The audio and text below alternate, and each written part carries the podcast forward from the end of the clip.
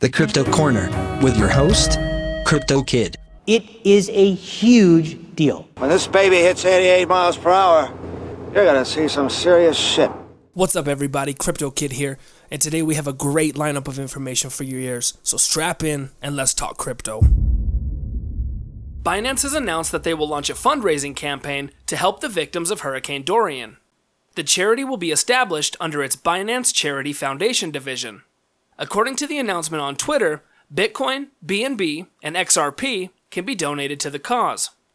According to the International Federation of Red Cross and Red Crescent Societies, there are 400,000 people in need of immediate supplies, including food and water, with an estimated 13,000 homes in the Bahamas having been damaged or destroyed by the storm.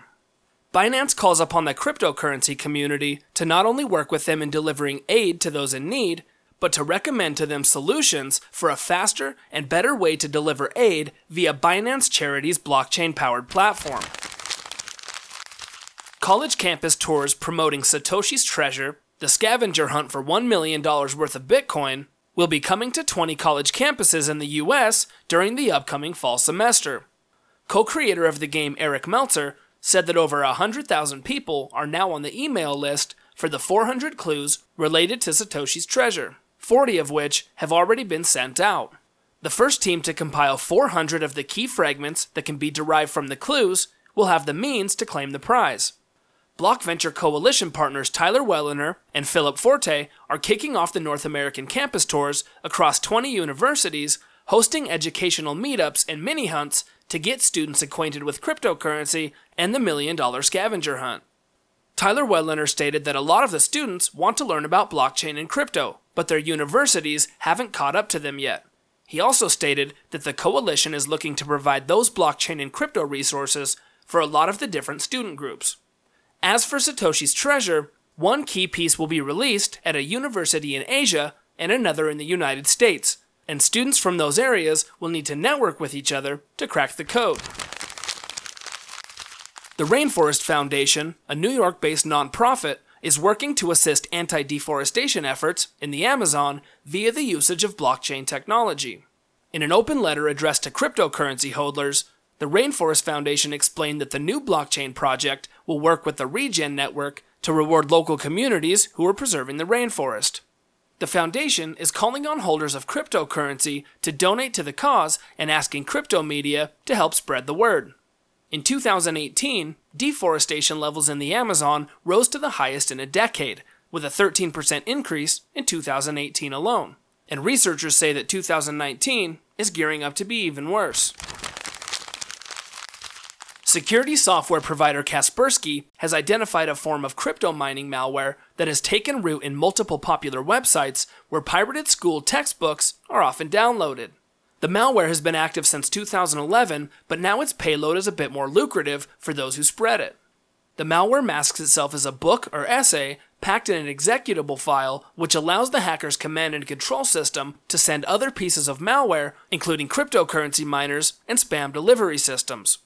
Kaspersky says they've seen 233,000 cases of malicious essays and 122,000 attacks by malware that was disguised as a school textbook. Kaspersky also noted that more than 30,000 users tried to open these files this year alone.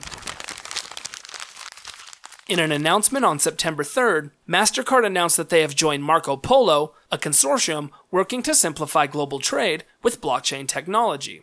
MasterCard's business to business global trade unit, MasterCard Track, will provide an access point to Marco Polo's working capital finance platform, which operates within a $1.5 trillion market as estimated by the World Trade Organization. Since their launch, the network has attracted participation from major financial institutions such as BNP, Commerzbank, and ING, and boasts more than 25 members. Still in its pilot phase, Marco Polo has been slowly rolling out their trade transaction services since their inception in 2017. The U.S. Department of Energy has granted nearly $200,000 to the blockchain based company TFA Labs to help protect the national power grid.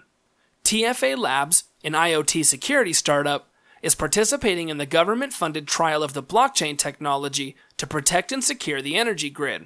TFA Labs will be experimenting with Factom's protocol to validate that some 2 million devices on the grid are not affected with malware. In some cases, TFA Labs is looking at storing raw data, such as the health and status of devices, on the Factom blockchain. The first phase will last until March, when TFA aims to have a prototype for the use case. If the experiment gets to phase 2, TFA Labs will collaborate with device manufacturers and could end up getting close to $1 million in funding from the US Department of Energy.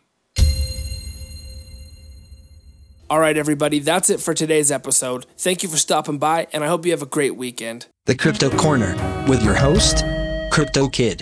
It is a huge deal. When this baby hits 88 miles per hour, you're gonna see some serious shit. BTC is currently trading at roughly $10,455.